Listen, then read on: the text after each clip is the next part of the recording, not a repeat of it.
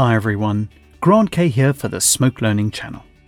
In this video, I'm going to show you how to take a flat 2D layered Photoshop file and expand the layers out in Smoke's 3D compositing space. This will allow you to create 3D animation moves from seemingly flat two-dimensional images. If you would like to follow along, please click the link in the YouTube description to download the media. Alternatively, if you're watching the podcast version of this video, then type the link displayed in your internet browser. So I'll just start off in Photoshop CC, where we can go through some of the preparation required to import Photoshop files into Smoke. It's actually nothing too complicated. All you need to do is ensure that all Photoshop specific functions are rasterized into each layer. For example, all type and blending effects must be rasterized onto their respective layers. The only items you should rarely have are layers with their alphas. Blending modes between layers will import, so they should not be a problem. Secondly, I broke the rocky areas into layers so we can do a realistic camera move. To ensure that there are no black holes when we animate the camera, I have extended any hidden areas behind the foreground rocks just in case we reveal more of the background rocks. Now let's switch over to smoke. To set up the scenario, I've created a 3 second HD black color source that will be the ConnectFX container for my Photoshop file and its animation.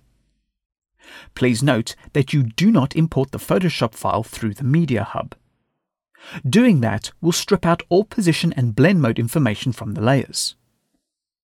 So the correct workflow is to import the PSD file into the Action Compositor that does understand the transformation data in the layers. Select the segment in the sequence and call up the Effects ribbon with Control Tab.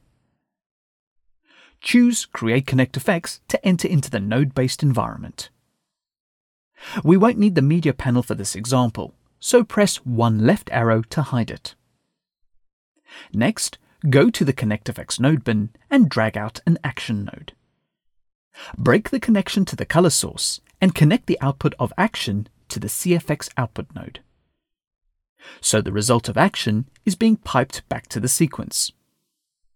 Double-click on the action node for its controls, and press Escape to switch to the action schematic view.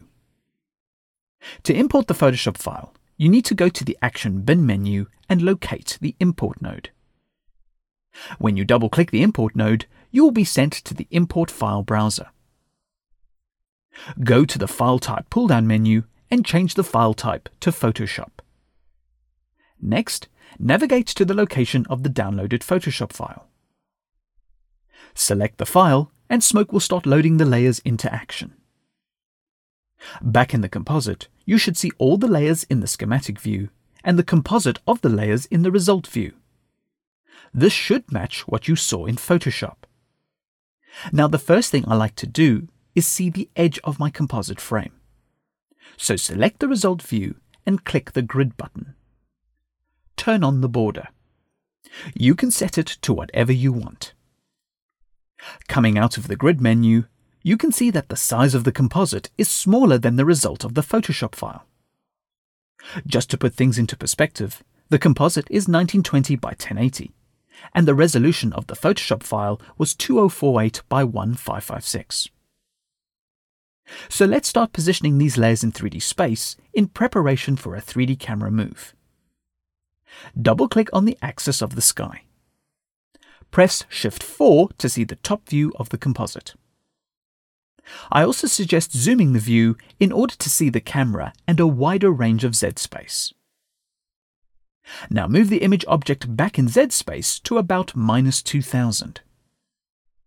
The sky does not change its original size, but it does appear to get smaller in the camera result because it has been moved further away. Since the sky does not really have to be pixel accurate in terms of the composite, you can manually scale it up beyond the composite frame. Increase the scale to around 350%. We'll tweak it some more shortly.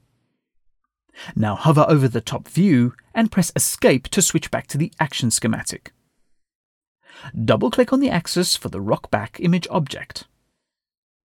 We'd also like to push this back in Z-space press Shift 4 to switch back to the top view. If we push the layer back in Z space, it will also start getting smaller in the result view.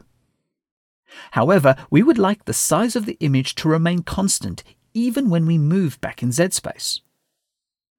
Without having to calculate the corresponding scale for the position change, go to the axis controls and change the auto-scale option to on position changes.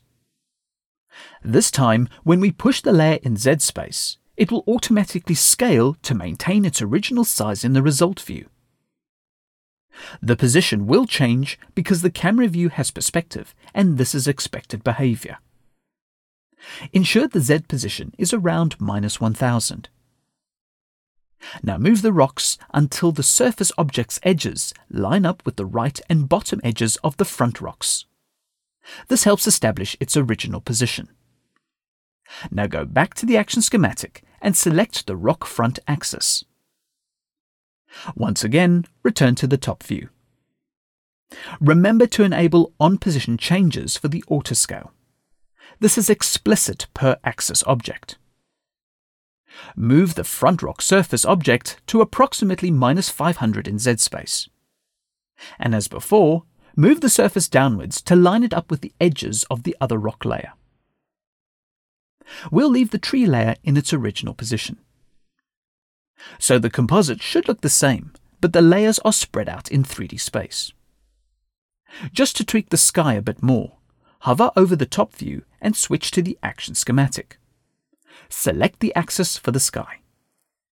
To give the sky a bit more perspective, set the X rotation to about 40 degrees. So that looks a lot better.